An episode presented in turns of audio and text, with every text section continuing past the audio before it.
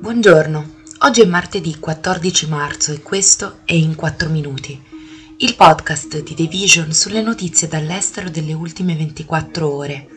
Parleremo della nuova compagnia aerea saudita, degli arresti per gli avvelenamenti in Iran, della legge anti-gay in Uganda e dei lanci di missili da crociera in Corea del Nord.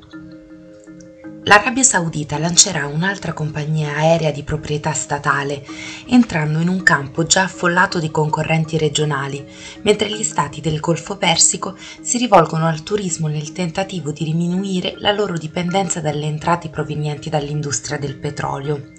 Riyadh Air, che avrà sede nella capitale, mira a raggiungere 100 destinazioni entro il 2030 la nuova compagnia, che sarà interamente di proprietà del Fondo pubblico per gli investimenti del governo, deve affrontare una forte concorrenza anche da parte dell'altra realtà statale del paese, Saudia, precedentemente nota come Saudi Arabian Airlines. I vicini Emirati Arabi Uniti possiedono la compagnia aerea di successo Emirates e la piccola Etihad Airways. Qatar Airways, di proprietà dello Stato, è un altro concorrente di lunga data nella regione. Le compagnie aeree medio orientali hanno sfruttato la loro posizione geografica come porta d'accesso tra Europa, Asia e Africa. Gli scali nel Golfo sono comuni per i voli tra l'Europa e l'Asia, soprattutto perché la guerra in Ucraina ha allungato molti percorsi di volo, con le compagnie aeree che evitano lo spazio aereo russo.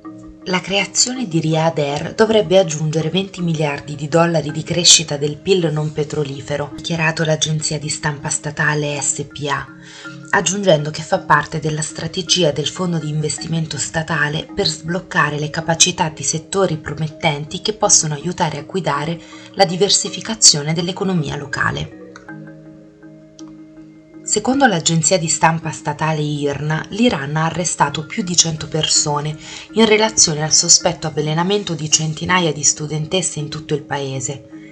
Citando una dichiarazione del Ministero degli Interni iraniano, l'IRNA ha spiegato che le persone sono state identificate, arrestate e indagate in diverse città, tra cui la capitale Teheran. Negli ultimi mesi il paese ha assistito a un'ondata di presunti avvelenamenti, avvenuti quasi esclusivamente in scuole femminili. Mentre i politici iraniani hanno suggerito che le ragazze potrebbero essere state prese di mira da gruppi islamisti radicali, gli attivisti ritengono che gli avvelenamenti possano essere collegati alle proteste nazionali scoppiate lo scorso settembre dopo la morte di Mahsa Amini. Molte studentesse hanno partecipato attivamente alle manifestazioni, togliendosi il velo obbligatorio in classe, strappando le immagini della guida suprema l'Ayatollah Ali Khamenei e chiedendo la sua morte. Medici, genitori e insegnanti hanno accusato il governo iraniano di voler mettere a tacere le vittime. Secondo i media statali iraniani, i primi casi di avvelenamento sospetto si sono verificati a novembre in una scuola superiore della città di Qom, dove sono state ricoverate 18 studentesse. Un altro incidente nella città è avvenuto a febbraio, quando oltre 100 studenti di 13 scuole sono stati ricoverati in seguito a quelli che le agenzie di stampa statali iraniane hanno descritto come avvelenamenti seriali. La Casa Bianca ha dichiarato che deve esserci un'indagine credibile e indipendente sugli avvelenamenti delle studentesse in Iran, suggerendo che potrebbe essere compito delle Nazioni Unite esaminare la questione. I legislatori ugandesi hanno presentato una nuova legge che propone pene detentive fino a 10 anni per chiunque si identifichi come gay, lesbica, transgender o non binario, rilanciando un precedente tentativo di inasprire le leggi di epoca coloniale che criminalizzano l'omosessualità nel paese dell'Africa orientale. Il disegno di legge è stato presentato dal legislatore dell'opposizione Asuman Basalirra, ma ha il sostegno del movimento di resistenza nazionale al governo dell'Uganda, che gli conferisce una maggioranza quasi certa in Parlamento. La legge arriva quasi un decennio dopo che la Corte Suprema ha annullato un provvedimento precedente che consentiva l'ergastolo per quelli che definiva atti omosessuali. Il testo criminalizza anche le azioni come toccare un'altra persona con l'intenzione di commettere un atto di omosessualità e prevede pene detentive da 2 a 5 anni per la promozione, il reclutamento e il finanziamento di attività LGBTQ. La legislazione risalente al periodo in cui l'Uganda era sotto il dominio britannico già criminalizza l'omosessualità, ma raramente porta a procedimenti giudiziari. Nel paese i membri della comunità LGBTQ ugandese sono costretti a vivere in segreto a causa dello stigma e della violenza.